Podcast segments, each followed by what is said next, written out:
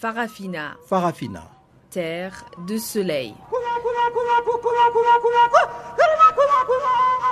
Farafina. Farafina. Un magazine d'infos africaine.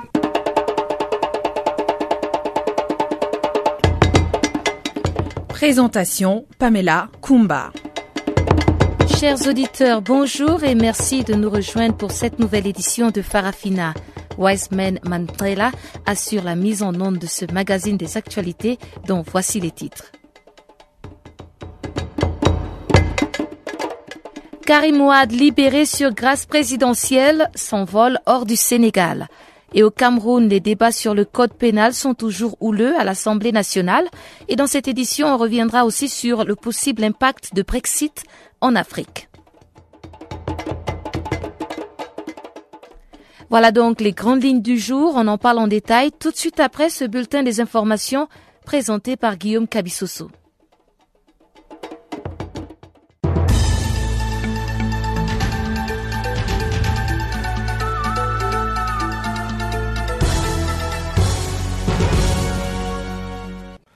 Bonjour à tous. Nous ouvrons ce bulletin par le Sénégal où le fils de l'ex-président et ancien ministre du régime libéral Karim Ouadé est sorti des prisons jeudi soir à la faveur d'une grâce présidentielle.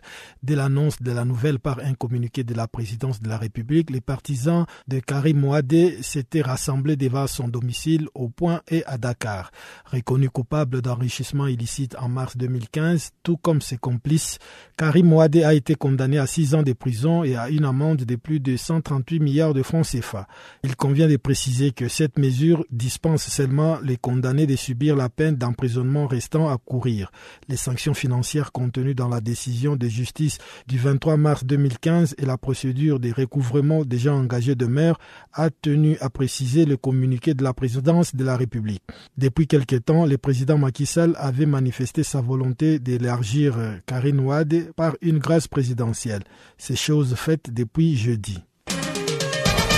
En République démocratique du Congo, le gouvernement a qualifié d'atteinte à la souveraineté du pays les sanctions américaines décidées contre certains des responsables congolais. Le Bureau de contrôle des avoirs étrangers du département du Trésor des États-Unis a en effet pris jeudi la décision de geler des avoirs du général Célestin Kanyama, commissaire général de la police congolaise.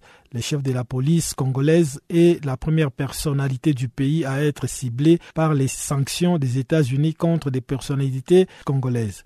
Les États-Unis reprochent à l'officier congolais d'être responsable ou complice d'actes de violence et d'enlèvement ciblant des civils, des femmes et des enfants. En clair, il est reproché à la police congolaise d'avoir exécuté au moins 51 jeunes dans des opérations anti-criminalité baptisées coups de poing menées entre novembre 2013 et janvier 2014. Au cours de cette période, une trentaine de cas de disparition avaient été dénoncés par la presse locale congolaise. Toujours en République démocratique du Congo, le gouvernement a annoncé jeudi l'arrestation de 75 miliciens qui sévissaient à Bukavu, une ville de l'est du pays. Selon Alexis Tambouemamba, le ministre de la Justice, les miliciens se seraient livrés à des viols collectifs sur une trentaine de jeunes à Kamouvu, à l'est du pays, dont le plus jeune était âgé juste de deux mois. Au Cameroun, plusieurs avocats ont manifesté jeudi à Bamenda contre le nouveau code pénal en examen au Sénat qu'ils jugent non adapté. En fin de la semaine dernière, les conseils de l'ordre des avocats avaient appelé le gouvernement à retirer les documents et à soumettre les textes à un consensus national. Mercredi, à l'hémicycle de l'Assemblée nationale, les députés du Social Democratic Front, le principal parti de l'opposition, et du MRC ont quitté la salle au moment où leurs collègues de la majorité s'apprêtaient à voter les textes. L'opposition demande précisément le retrait des articles qui accordent l'immunité aux membres du gouvernement et les mettrait à l'abri des poursuites judiciaires. La justice nigérienne a condamné jeudi un activiste à six mois de prison avec sursis et 50 000 francs CFA d'amende pour complot visant à renverser le régime. Abdul Moumouni Ousmane, le président du cadre d'action pour la démocratie et les droits de l'homme, avait comparu suite à un post sur Facebook dans lequel il dénonçait l'incapacité du gouvernement à faire face aux islamistes de Boko Haram. L'activiste avait ainsi appelé sur Facebook l'armée à prendre son destin en main et celui du peuple nigérien. Pour rappel, 26 soldats nigériens ont été tués dans une récente attaque à Bosso, l'une des plus meurtrières menées par Boko Haram au Niger depuis que ce pays est entré en guerre contre les insurgés en février 2015. Enfin, ces cris d'alarme de Médecins sans frontières au Nigeria qui indiquent qu'au moins 200 déplacés et enfouis les exactions de Boko Haram ont trouvé la mort de faim ou des maladies dans les camps des Bama. L'ONG affirme avoir sauvé in extremis 16 enfants de la mort lors de sa première mission dans les camps des Bama mardi 21 juin. Plus de 15 000 personnes ont été tuées et 2 millions de déplacés au Nigeria et les pays environnants du Tchad, le Niger, le Cameroun depuis l'apparition dans la région du groupe Boko Haram il y a 7 ans. Affaibli par une force multinationale, Boko Haram, qui a prêté allégeance à Daesh l'année dernière, continue à perpétrer régulièrement des attentats suicides. Fin de ce bulletin d'information. Je vous laisse avec Pamela Kumba pour la suite de nos programmes.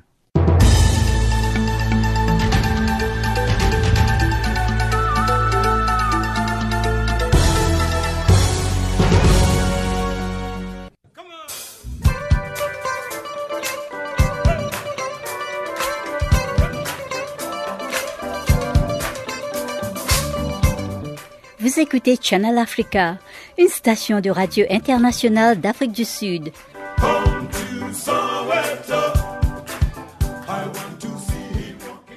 Bonjour à tous ceux qui viennent de se connecter. Je l'annonçais dans les titres. Karim Ouad a été libéré dans la nuit de jeudi à vendredi. Après plus de trois ans à la prison de Rebus, le fils de l'ex-président sénégalais se serait envolé à bord d'un jet privé en compagnie du procureur et de son avocat, maître Madike Nyang, en direction du Qatar, selon Dakar Actu. La libération de Karim Ouad était attendue depuis plusieurs jours et les réactions n'ont pas tardé à fuser. À l'instar de maître Aboubakrim Boji, secrétaire général de la RADO, la rencontre africaine des droits de l'homme. Notre réaction s'inscrit dans la suite logique de notre position depuis le début du procès de Karim Ouad et de ses co-accusés. Vous savez que nous avons toujours contesté la juridiction qui a jugé Karim Ouad, à savoir la Cour de répression de l'enrichissement illicite, qui est une cour spéciale dont certaines dispositions ne sont même pas en conformité avec notre charte fondamentale, la Constitution nationale. La CREI également n'est pas en conformité avec les traités ratifiés par le Sénégal, notamment les traités des Nations Unies, de l'Union africaine et de la CDAO. C'est pourquoi nous avions dit dès le départ, après le deuxième acte de mise en accusation, que la place de Karim Wad n'était pas en prison, qu'il devait ne serait-ce que bénéficier d'une liberté provisoire et être à la disposition de la justice ce qui lui a été totalement refusé par la CREI jusqu'à sa condamnation, jusqu'au pourvoi en cassation à la Cour suprême qui a validé euh, la décision de la Cour de répression de l'enrichissement illicite. Mais nous avons continué le combat parce que le groupe de travail des Nations Unies euh, sur la détention arbitraire nous avait réconforté sur notre position en disant que Karim Ouad est détenu de façon arbitraire qu'il doit être libéré et même indemnisé. Le Sénégal a refusé de se conformer à l'avis du groupe de travail sur la détention arbitraire. Et au mois d'octobre 2016, le Conseil des droits de l'homme qui a mis en place le groupe de travail allait statuer sur l'avis qui a été rendu par le groupe de travail. Deuxièmement, il y a une plainte pendante devant les juridictions françaises introduite par Karim Wad et ses avocats. Donc il y avait déjà un poids lourd qui pesait sur le Sénégal pour qu'il libère Karim Wad. On parle de grâce, mais c'est une contrainte. Le Sénégal n'avait pas le choix. Il n'avait aucune option que de libérer Karim Wad. Sinon, il allait être condamné euh, par euh, les institutions internationales. Et pourtant, les sanctions financières contenues dans la décision de justice du 23 mars 2015 et la procédure de recouvrement déjà engagée demeurent selon les communiqués de la présidence de la République. Oui, tout ça, c'est de la manipulation. Vous savez très bien qu'aujourd'hui, Karim Wad est rendu très célèbre au Sénégal. Euh, vous avez vu même que quand il a été libéré, euh, on l'a forcé à aller à l'extérieur. C'est pas de son choix. Parce que tout simplement, ils savent que si Karim Wade était au Sénégal, ça pouvait avoir des troubles au sein du pays. Et aujourd'hui, toutes ces sanctions-là, euh, ils disent que le Sénégal a une juridiction souveraine. Mais ils oublient que la souveraineté, elle est limitée dans la mesure où on appartient à la communauté internationale, à la communauté régionale et sous-régionale. La Cour de la CDAO a déploré les procédures utilisées euh, par la CREI. Les Mais- Nations Unies ont déploré cela. Euh, la Commission africaine des droits de l'homme et des peuples, qui est un organe de l'Union africaine, devant laquelle j'ai présenté en 2012 à Luanda une déclaration sur le cas Karim Wade, a entendu le Sénégal et a également reconnu que le Sénégal n'a pas respecté ses engagements vis-à-vis de la Charte africaine des droits de l'homme et des peuples et d'autres instruments. C'est une affaire maintenant qui a été politisée à outrance et on utilise des arguments politiques, la grâce.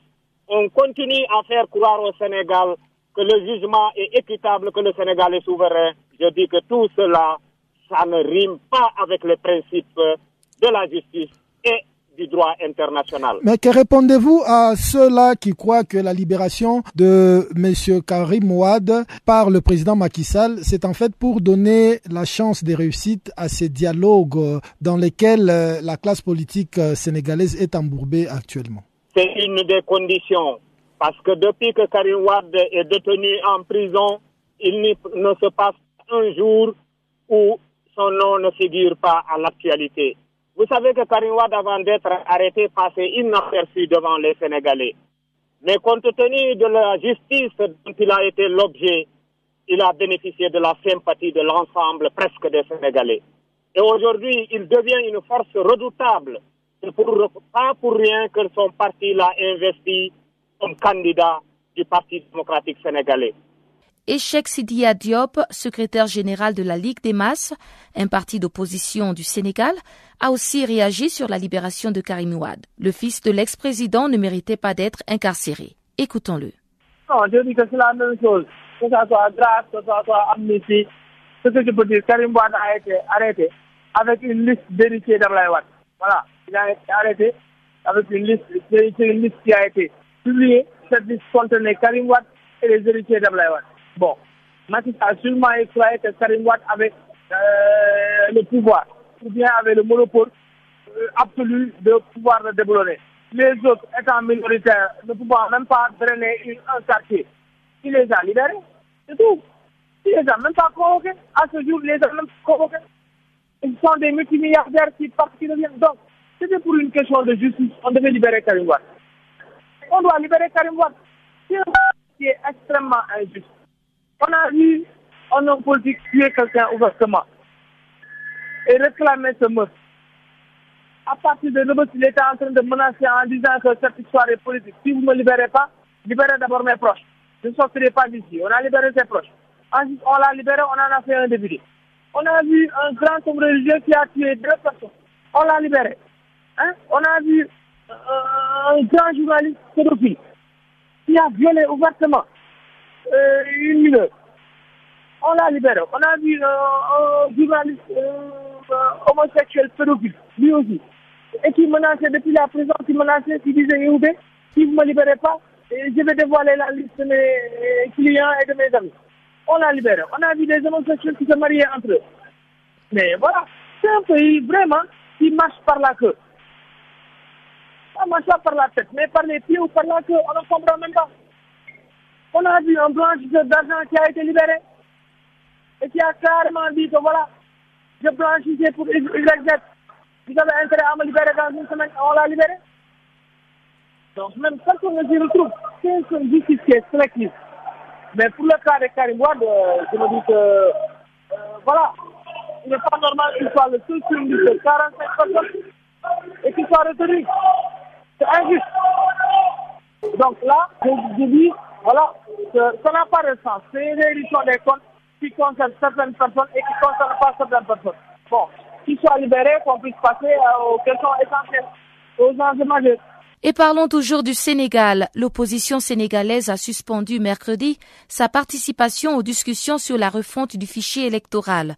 Le gouvernement aurait déjà soumis à l'Assemblée nationale le projet de loi sur la refonte du fichier en cours de discussion.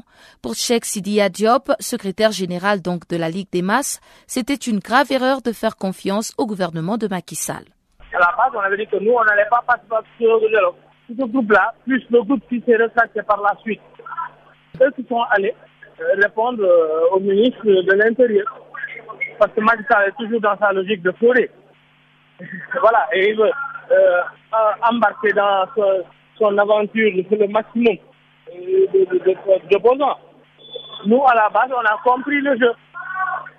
Quand on avait compris le jeu, on s'est on, démarqué. On s'est démarqué. Mais c'est dommage parce que euh, vraiment, c'est même pas d'actualité. C'est même pas d'actualité. Hein. Le fait que de participer à un dialogue, de participer à la refonte du fichier électoral et tout ça, ce n'est pas d'actualité.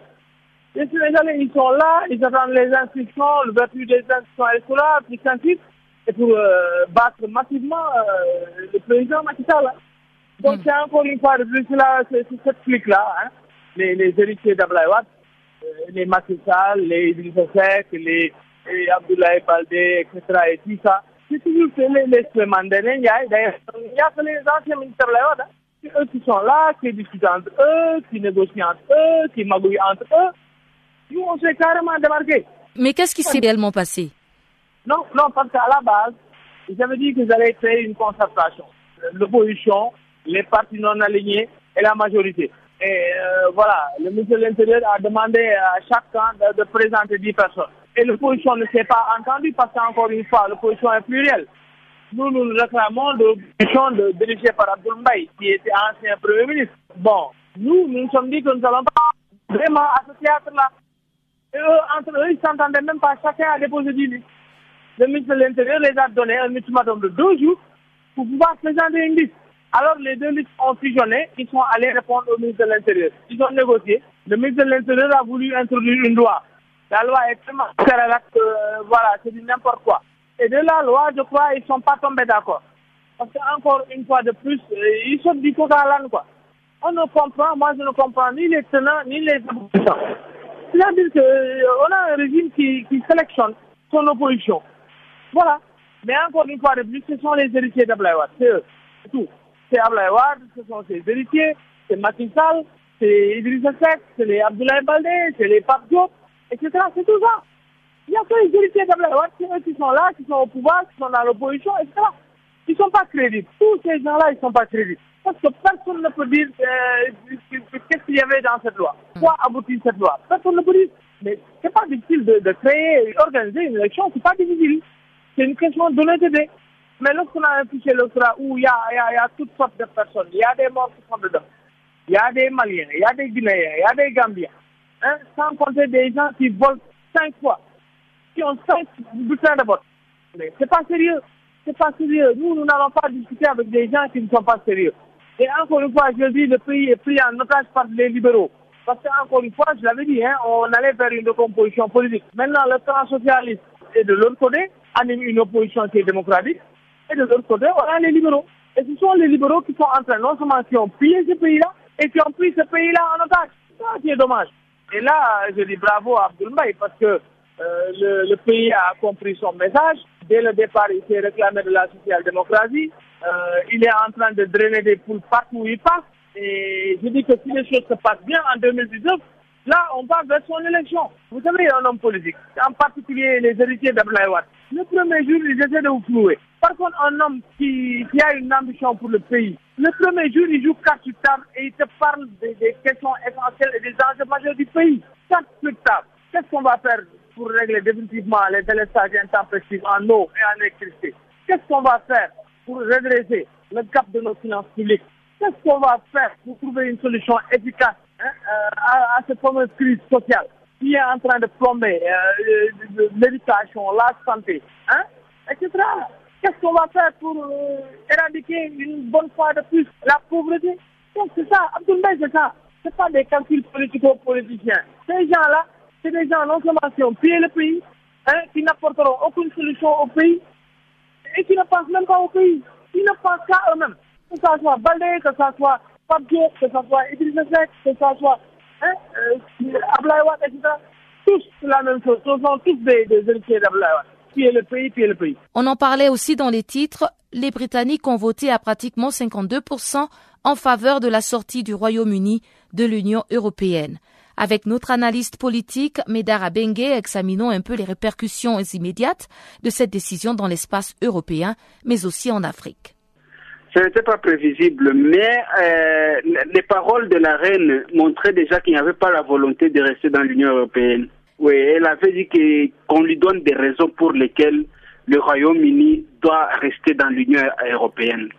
Elle ne voit aucune raison.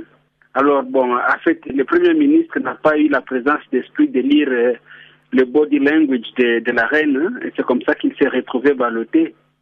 Mais aujourd'hui, quels seront euh, les avantages de cette sortie de l'Union européenne? Vous savez, il n'y a pas beaucoup d'avantages. Hein. Ah, je pense que le Royaume-Uni s'est surestimé, ou bien a surestimé son rôle en Europe, avec la monnaie forte et tout ça. Et d'ailleurs, en votant euh, l'exit de, de l'Union européenne, leur monnaie a même dégringolé depuis hier soir, le, livre sterling. Donc ils ont fait de mauvais calculs, ils seront vraiment en difficulté parce qu'ils n'ont pas fait de bons calculs. Euh, L'Europe va se consolider avec les pays qui restent dans l'Union et ils vont faire tout pour que l'Angleterre regrette sa position. Mais est-ce qu'au sein du Royaume-Uni, on sait que bon, le Royaume-Uni est constitué de l'Écosse, l'Irlande, est-ce que ces autres pays vont suivre le mouvement de la Grande-Bretagne ou bien vous pensez qu'ils vont rester dans euh, la communauté européenne?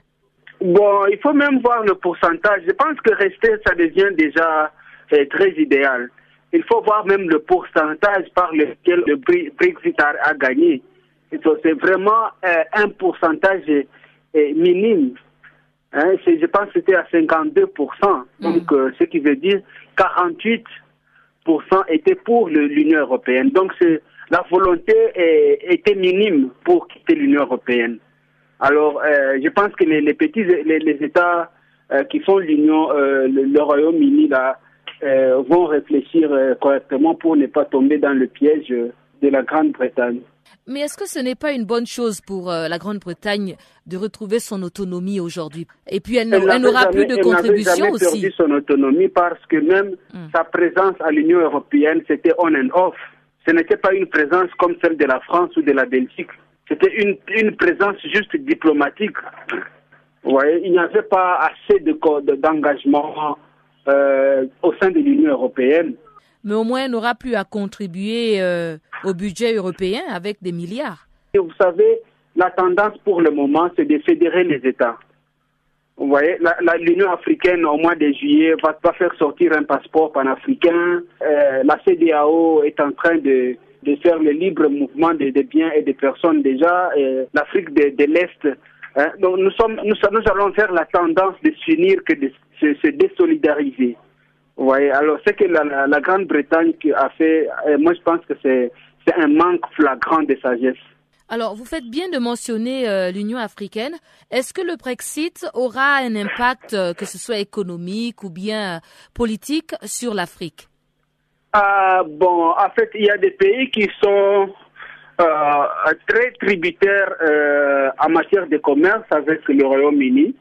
je pense qu'ils vont subir la pression de l'Union européenne euh, par exemple, l'Afrique du Sud qui a euh, des grandes transactions commerciales avec euh, le Royaume-Uni, ils vont subir la pression de l'Union européenne. Non, vous faisiez ces transactions-là dans le cadre de l'Union européenne. Alors, il faudra, il y aura justement des, réajustements dans la manière de traiter les choses, la manière de faire les affaires avec le Royaume-Uni. En fait, la Grande-Bretagne s'est affaiblie. En quittant l'Union européenne, elle s'est surestimée bien justement, mais elle n'a pas pris de bonnes leçons ou bien n'a pas, n'a pas établi de bons scénarios pour quitter l'Union européenne. L'Afrique nous dira plus, mais quand on quitte le groupe, on se fragilise en quelque sorte. Puisqu'on ne va pas traiter le Royaume-Uni comme on le traitait euh, en tant qu'État euh, membre de l'Union européenne. Il y aura des restrictions, en fait, pour leur faire voir que euh, quitter l'Union européenne, ils ont perdu certains avantages en tant qu'Européens. En Ouganda, l'armée a annoncé jeudi son souhait de retirer d'ici la fin de l'année 2017 ses troupes de Somalie, où elles œuvrent à la stabilisation du pays au sein de la force de l'Union africaine en Somalie, en sigle AMISON. Suivez ce compte-rendu de Guillaume Kabissoso. Nous avons l'intention de nous désengager de la Somalie au début de décembre 2007, a déclaré le chef de l'armée ougandaise, le général Katumba Wamala, sans vouloir expliciter les raisons de ce retrait. Avec environ 6000 hommes présents en Somalie, l'Ouganda fournit les contingents le plus important de la MISOM, dont quelques 22 000 soldats soutiennent le fragile gouvernement somalien contre les islamistes Shebab affiliés à Al-Qaïda qui ont juré sa perte. Nous sommes en guerre, la mort est inévitable. Nous avons perdu des soldats, mais nous avons aussi connu des réussites a ajouté le général Ouamala en répondant à la question de savoir si les pertes humaines pouvaient expliquer ce retrait. L'Ouganda avait notamment subi des lourdes pertes, soit 12 tués selon Kampala, au moins 50 selon des militaires occidentaux incorporés à la mission, lors de l'attaque du camp des Janale dans le sud de la Somalie en septembre 2015. Kampala a également annoncé il y a quelques jours envisager le retrait de ses troupes de la République centrafricaine où elle traque les derniers rebelles de l'armée de résistance du Seigneur, estimant que ces derniers ne constituent plus une menace. Nous allons nous désengager de la République centrafricaine et cela va arriver vite. D'ici octobre cette année, nous serons partis, a précisé le général Wamala. L'annonce du retrait de la Somalie pourrait être un moyen de faire pression sur la communauté internationale pour qu'elle augmente sa participation au financement de la MISOM dont le mandat doit être renouvelé en juillet prochain. L'Union européenne avait décidé en janvier dernier de réduire de 20% sa contribution à la MISOM. Peu après, le Kenya avait menacé de retirer lui aussi ses quelques 3700 soldats de la MISOM. Concernant la République centrafricaine, l'Ouganda avait également justifié son intention d'en partir avec le fait que le soutien international n'a pas été suffisant. La force de l'Union africaine en Somalie est déployée depuis 2007, où sa puissance de feu supérieure a permis de chasser les Shebab de Mogadiscio en août 2011. Ceux-ci ont ensuite perdu l'essentiel de l'herbation, mais ils contrôlent toujours des vastes zones rurales d'où ils mènent leurs opérations de guérilla et des attentats suicides, souvent jusque dans la capitale Mogadiscio. Au Cameroun, les débats sont toujours houleux à l'Assemblée nationale sur le projet de loi. Une trentaine d'avocats camerounais d'expression anglaise ont aussi manifesté jeudi dans les artères de Bamenda pour s'opposer à l'article qui pénaliserait le locataire pour non-paiement de loyer. Le projet de loi gouvernemental portant révision du code pénal a été adopté mercredi par l'Assemblée nationale du Cameroun. Il est désormais sur la table du Sénat, mais les avocats estiment qu'il n'est pas encore trop tard pour empêcher sa validation. Les détails avec maître Jean-Marie Nougat du bureau de Yaoundé. Le principe lui-même de revoir le code pénal n'est pas mauvais, n'est pas contesté, il est admis par tout le monde. Il y a de, beaucoup d'infractions qui ont été prévues par des lois spéciales, des lois particulières, et qu'il fallait bien insérer dans le code pénal. Donc, euh, c'est tout à fait, le, principe n'est pas un problème. Mais il ne faut pas euh, changer la, il ne faut pas changer des principes fondamentaux de droit. Par exemple, le principe de la du droit pénal, qui tient par ailleurs le droit civil en État, c'est-à-dire le droit pénal, le droit civil, il ne règle pas les mêmes choses. Le code pénal régit des atteintes à l'ordre public. Mais lorsque vous n'avez pas payé un loyer, vous n'avez porté atteinte à votre bailleur. Ce n'est pas une question d'ordre public. Or, nous soupçonnons que euh, des personnes, notamment des fonctionnaires, des hauts fonctionnaires, et qui ont euh, reçu beaucoup d'argent, dont certains certainement ne peuvent pas veulent, euh, et qui ont investi dans l'immobilier notamment, veulent utiliser la loi pénale pour régler leurs problèmes personnels. Hein, de, de, la même manière, vous savez, il y a certaines euh, personnes qui sont des instruments euh, de certaines j'ai envie de dire, forces étrangères qui veulent introduire la dépénalisation de l'homosexualité, mais heureusement, ça n'a pas été envisagé. Alors, il y a certainement quelque chose à faire. Euh, déjà, le barreau a soumis un mémorandum. Y a une discussion. euh, qui a été lu par le ministre de la Justice, qui a également été lu par les députés à l'Assemblée nationale. Et la commission des lois constitutionnelles a déjà adopté le projet, mais le projet est soumis à l'Assemblée plénière, c'est-à-dire tous les membres du Parlement doivent l'examiner article par article. Donc, à ce niveau, il est possible que les membres du Parlement rejettent. Mais cette possibilité est quand même mince, elle est tenue parce que euh, la majorité du Parlement est une majorité RDPC à cheval sur la discipline du parti, dont ils savent bien que s'ils ne respectent pas, ils peuvent subir des, mesures de rétorsion. Et sans plus tarder, c'est donc l'antenne à Chanceline Louraquois pour le bulletin des actualités économiques du jour.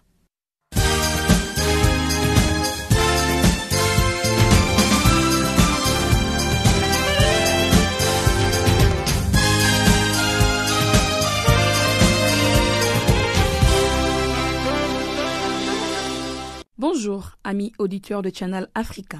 Ce bulletin économique commence avec la compagnie ivoirienne de l'électricité qui tient à faire le point sur ses factures du mois de mars et vendredi. En effet, ces dernières seront distribuées du vendredi 24 juin au mercredi 29 juin 2016 les dates limites de paiement sont fixées du mardi 12 juillet au jeudi 14 juillet 2016. En outre, l'entreprise en charge de la distribution du courant informe ses agents à se tenir à la disposition de ses clients pour toute information complémentaire dans ses agences et à son centre de relations clients. Restons toujours en Côte d'Ivoire. Les ports autonomes d'Abidjan, PAA en sigle, tient à faire des précisions sur la situation des bateaux Probo Kuala de la freighter Trafigura. D'après les sources émanant du côté de cette infrastructure économique du pays, il s'agirait plutôt d'une odeur suffocante et nauséabonde qui proviendrait d'un produit chimique. Ce produit chimique est appelé diméthyl du sulfide et est stocké par un particulier dans un bac à ordures situé à l'entrée du port. Ce dernier l'avait obtenu à travers une vente aux enchères et s'en est débarrassé après avoir constaté que le produit était inutilisable du côté de Trècheville. Les activités au sein du port continuent, seulement le port 2, situé à proximité, est fermé pour permettre une évacuation très rapide. En somme, des mesures seraient en train d'être prises par les autorités du port. Le CIAPOL est en vue pour, évacuer afin de traiter les produits.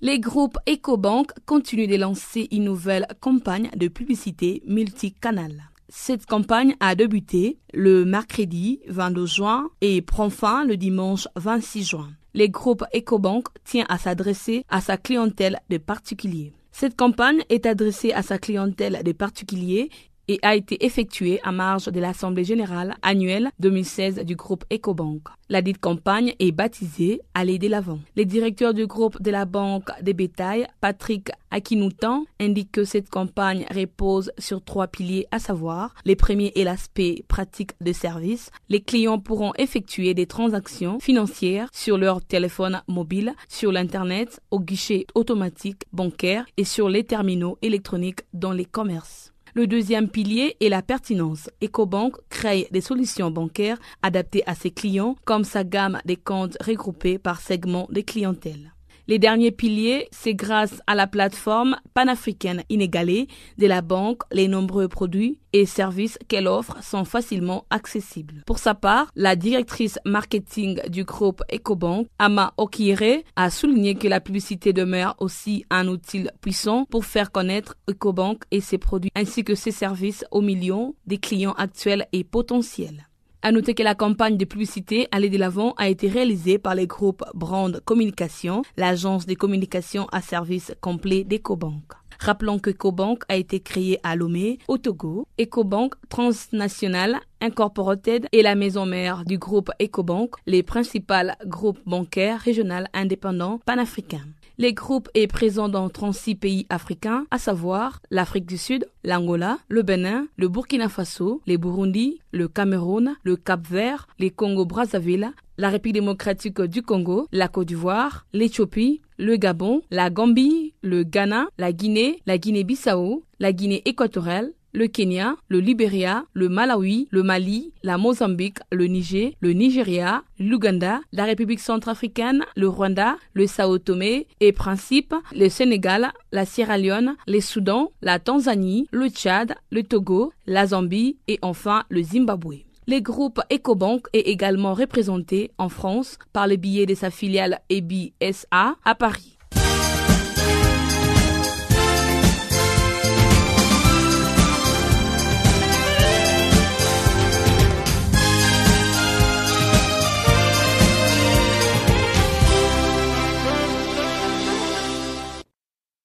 Les populations centrafricaines ont exprimé un fort ressentiment à l'encontre des forces de la MINUSCA.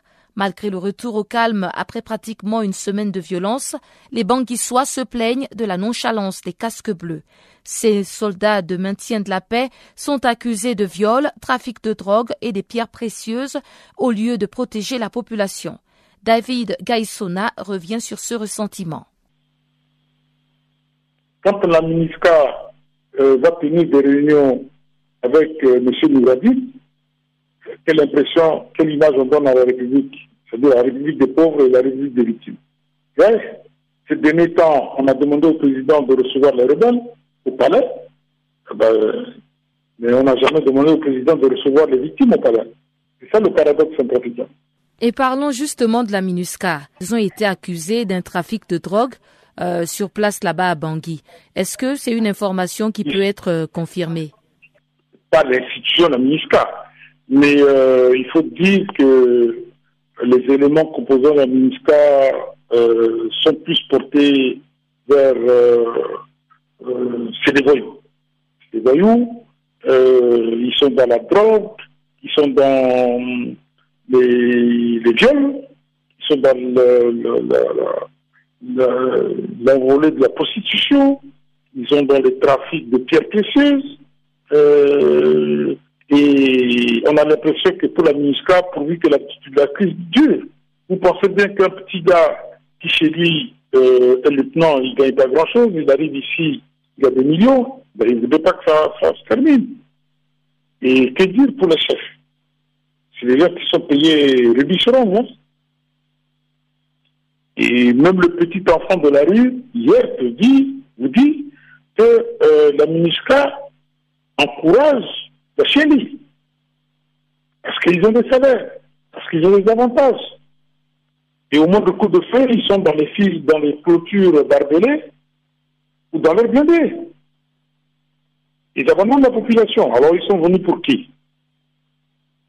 Voilà, c'est-à-dire, euh, c'est ça qu'il faut regarder il y a eu un sentiment de rejet de cette MINUSCA hier, puisque les véhicules ont été caillassés euh, pendant plus de deux heures au croisement des Nations Unies et au croisement de Martyrs.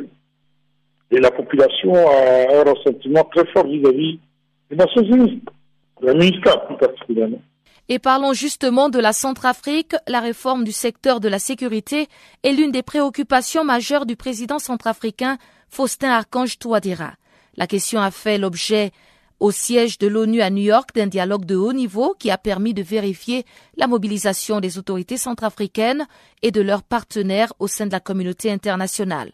La participation active des responsables nationaux à cette mobilisation et au plaidoyer organisé dans le cadre du dialogue de haut niveau a largement été souhaitée et encouragée par le représentant spécial des Nations Unies en République centrafricaine, Parfait Onanga Anyanga, qu'on écoute. C'est la première fois que la République centrafricaine, à un niveau euh, très élevé, le ministre euh, Willy Sakobiro, le ministre Yakité de la Défense, le parlementaire euh, président de la commission défense, M. Georges Vacat, et bien d'autres hautes personnalités, y compris évidemment la représentante permanente de la République centrafricaine, ont participé à cette réunion très importante à laquelle euh, nous a convié le ministre des Affaires étrangères de la Slovaquie, en sa qualité de président du groupe des amis de la réforme du secteur de la sécurité, mais entouré de tous les membres permanents du Conseil de sécurité, euh, la Commission de la consolidation de la paix, enfin bref, la Banque mondiale, le FMI, l'Union européenne, tous les amis, hein, tous les partenaires stratégiques de la Centrafrique étaient présents, l'Union africaine.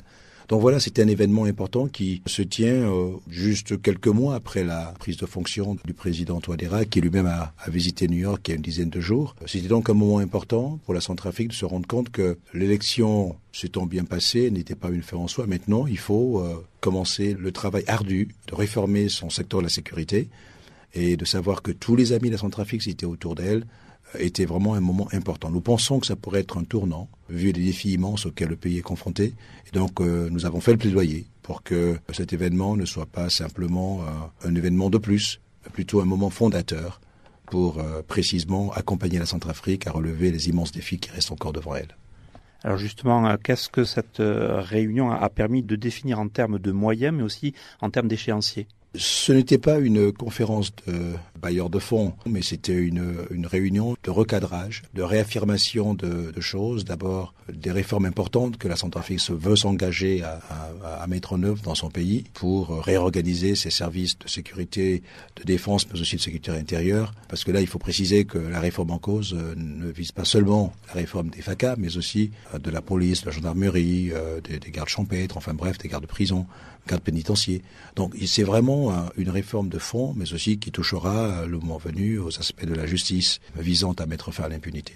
Donc, c'était un moment important pour les partenaires de la Centrafrique de venir se rendre compte, hein, euh, sur la base des déclarations faites par les hauts représentants de la Centrafrique à cette réunion, euh, de les entendre euh, sur leur vision, sur les précisions qu'ils ont données de, la vision du chef de l'État, donc tout cela a permis de se faire une idée sur l'ambition, euh, la grande ambition de la Centrafrique, et aux partenaires également de dire euh, aux Centrafricains qu'ils seront euh, avec elle, avec la République centrafricaine, et que la réunion de Bruxelles, qui est envisagée au mois de novembre, sera un moment important précisément pour que des moyens soient alloués à l'effort de réforme. Alors justement, quelle est la, prochaine étape donc pour que ces bonnes intentions se concrétisent? La prochaine étape, elle incombe aux Centrafricains eux-mêmes. C'est-à-dire qu'il va falloir que le mécanisme mis en place par le chef de l'État au niveau de, la présidence, euh, présidée par M. Euh, soit euh, effective, qu'elle fonctionne. Et euh, comme l'ont souligné plusieurs membres du permanent du Conseil de sécurité, il faudrait que cette structure-là soit inclusive. Et euh, beaucoup, d'ailleurs, ont salué également le fait que le chef de l'État ait eu la très bonne idée de confier à une même structure des questions de réforme du secteur de la sécurité, du désarmement, mais aussi de la réconciliation. Parce que il est clair que si ces questions-là sont traitées séparément, elles ne produiront pas tous leurs effets. Donc, euh, c'était extrêmement important, justement, que cette clarté de la vision des Centrafricains soit réaffirmée par les plus hautes autorités. Maintenant, une vision à elle seule ne suffit pas. On sait déjà que l'Union européenne, dans le cadre de la réforme de la défense nationale de, des, des FACA, euh, va bientôt s'établir au mois de juillet avec euh, l'IOTM, qui est considéré comme un une importante contribution à la réforme justement du secteur de la sécurité, mais avec un accent précis sur les FACA. Mais à côté de ça, il faudrait aussi envisager ce qui pourrait être fait pour les forces de sécurité intérieure. Et euh, là, on le dit, malgré la vision centrafricaine, il faut que les partenaires s'engagent et ils devront s'engager pour longtemps. Voilà. C'est un peu ce qui, ce qui s'est dit et nous espérons donc qu'à la conférence de Bruxelles, les partenaires de la Centrafrique viendront avec euh, non seulement un engagement politique, mais aussi euh, des contributions effectives pour euh, transformer, traduire en, en, des faits concrets, justement, la vision des Centrafricains pour une réforme de leur secteur de la sécurité. Au Tchad, le collectif des enseignants présumés a tenu une conférence de presse jeudi pour dénoncer les agissements du gouvernement tchadien. Ce dernier réclamerait le remboursement des salaires collectés par les fonctionnaires enseignants dans les établissements privés. Selon les autorités tchadiennes, c'est une position de double emploi, alors que le collectif des enseignants présumés s'insurge contre ce qu'il a qualifié d'esclavage des temps modernes. Natwa Alaringar, porte-parole de ce collectif, nous en dit plus. Voilà, euh, je pense que nous sommes des enseignants intégrés à la fonction publique et dans le passé, chacun de nous a pu servir aussi dans des établissements privés, d'autres étaient des agents de sécurité dans les ambassades, par exemple l'ambassade des États-Unis d'Amérique, d'autres étaient leaders dans des bars, bon, ils faisaient des petites autres activités dans le passé. Et c'était en novembre 2014, le gouvernement, c'est-à-dire que l'État tchadien avait ouvert une enquête. Jusqu'au Tchad, il y a ce qu'on appelle la Caisse nationale de prévoyance sociale, dont chaque agent de l'État euh, comment dirais-je, on retire euh, un salaire à la base là-bas pour le compte de la caisse. Bon, après, maintenant, pendant la retraite, ils vont savoir sur quel angle le restituer. Donc, raison pour laquelle que, il fallait faire des, des, des, des, investigations dans ce cas, et puis ils ont retrouvé la trace de certains agents de l'État qui travaillent également dans les boîtes privées. Mais ce qui est sûr, c'est que ceux-là, ils travaillent dans la boîte, dans les boîtes privées, pendant la nuit, hein, c'était en dehors des heures de travail dont l'État tchadien avait, comment dirais-je, arrêté pour euh, les activités de l'État. Donc au Tchad, vous le savez, quand on est un fonctionnaire euh, de l'État, de 7h à 15h30, chacun devrait appeler à rendre service auprès de l'État selon la loi 17 portant euh, le statut de la fonction publique. Alors, moi, ce qui se passe, après 16 h c'est-à-dire que de 15h30 jusqu'à 17h, ou jusqu'à, tout cas, jusqu'à le lendemain matin à 6 h chacun est libre d'aller se battre pour joindre le debout pour la simple cause qu'il y a la cherté de vie au Tchad. C'est la raison pour laquelle les gens se devraient supposer un fonctionnaire tchadien, par exemple, s'il gagne 150 euh, 000 par mois, imaginez ce qui se passe. Avec 150 000, on ne peut pas s'en sortir. Rien que la maison, lui, la maison, c'est 45 000. Le chaque de 1000, c'est à 30 000. Imaginez ce qui se passe. Donc, les gens sont obligés de se battre pour genre le début, mais cela crée beaucoup de problèmes. Mhm. Alors, maintenant, qu'est-ce qui se passe? L'État maintenant convoque tous ces fonctionnaires et les demande de rembourser la tranche, la tranche euh, euh, la période dont un agent a servi en même temps sur le compte de l'État et en même temps privé. Alors, dans le privé, si quelqu'un gagne 50 000, et au, sein de la fonction publique, s'il gagne, par exemple, 150 000, imaginez, vous avez passé au moins 5 années à gagner 50 000 quelque part, et l'État vous demande de rembourser les 150 que la personne a perçu pendant les 5 années dont il, est en position de double emploi. Donc, raison pour laquelle que nous, on avait dit que ça, c'est l'esclavage moderne. Ça, c'est l'esclavage moderne.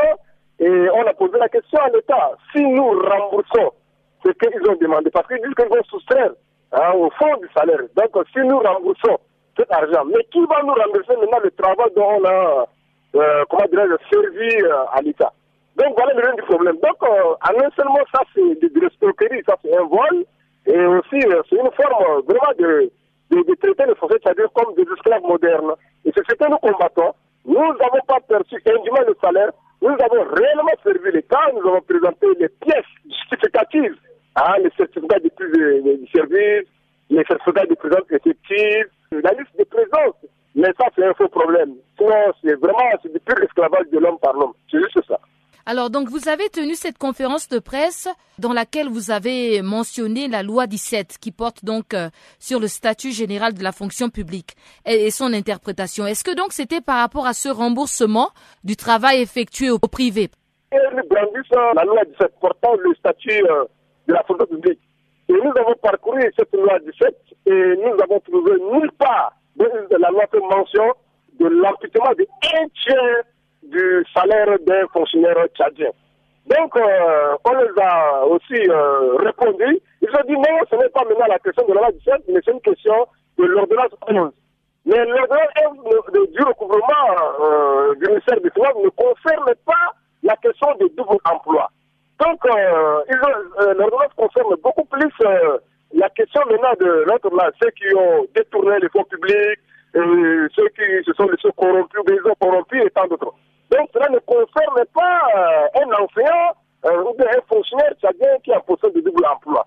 Alors, euh, comme je viens de dire, c'est un fonds que le gouvernement a monté juste pour escroquer, pour rendre vraiment les fonctionnaires esclaves. Et là, nous allons combattre, nous avons demandé l'assistance de tous les défenseurs des droits de l'homme afin qu'ils puissent se joindre à nous et nous luttons. Franchement, ils ont rendu les gens très malheureux et c'est depuis 2014 que le gouvernement tchadien est en train de de la sorte les fonctionnaires. Et ce n'est pas du tout normal, c'est inhumain. Et on retrouve encore une fois Chanceline Louraquois, mais cette fois-ci avec l'actualité sportive du jour.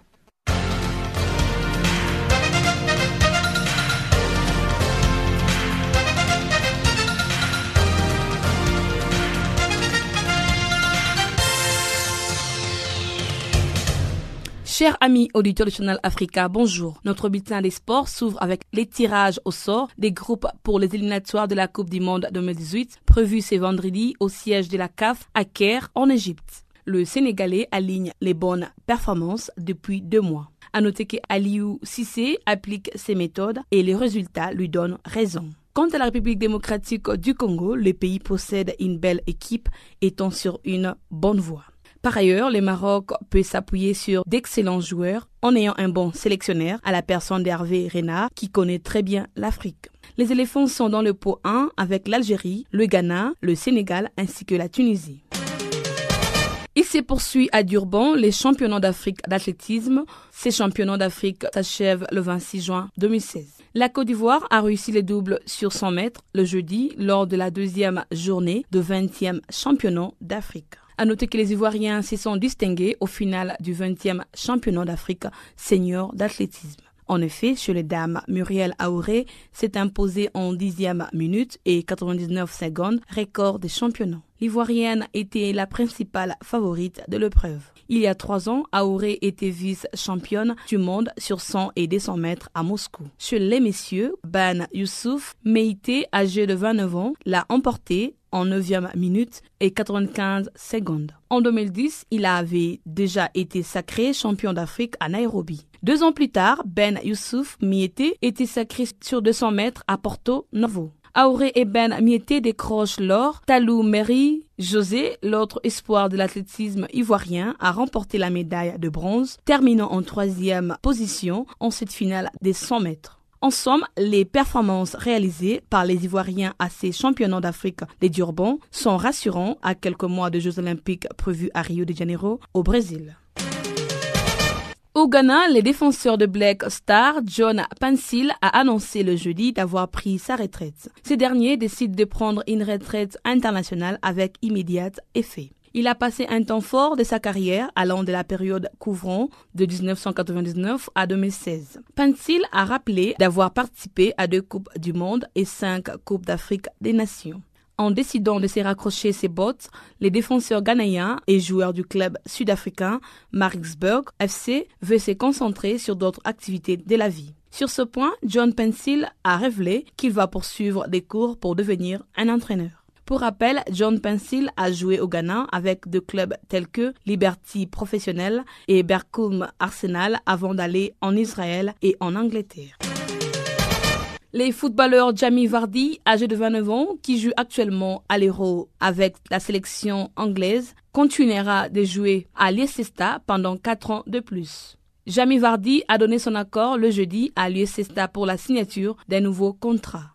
En effet, avant le début de l'Euro, Arsenal aurait mis 20 millions de livres sur la table pour signer avec l'attaquant de sa rivale. Le club lui aurait aussi proposé 120 000 livres par semaine et Jamie Vardy a préféré rester dans son équipe qui lui paierait 20 000 livres de mois. Son choix cause un manque à gagner à son ancienne équipe Fleetwood. Rappelons que l'attaquant britannique a terminé la saison passée avec 24 buts en Premier League.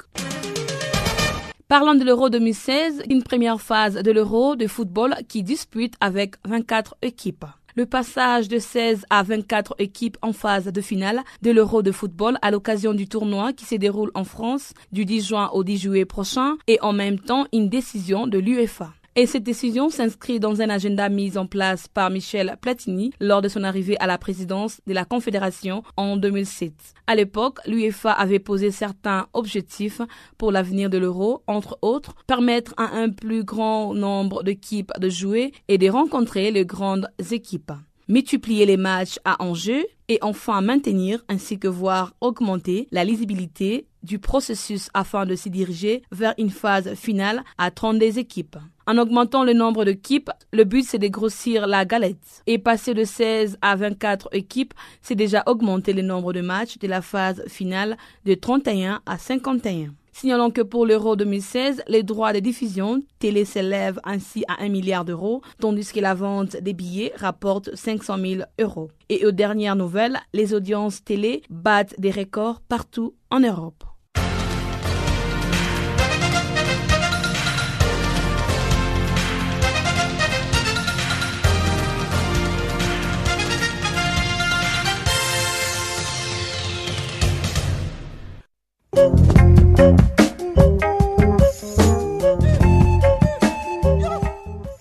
Chers auditeurs, c'est sur cette note que s'achève Farafina. Encore une fois, Merci d'avoir été des nôtres. Passez un excellent week-end, mais restez connectés sur notre site internet www.channelafrica.co.za ou sur notre page Facebook Channel Africa. Au revoir.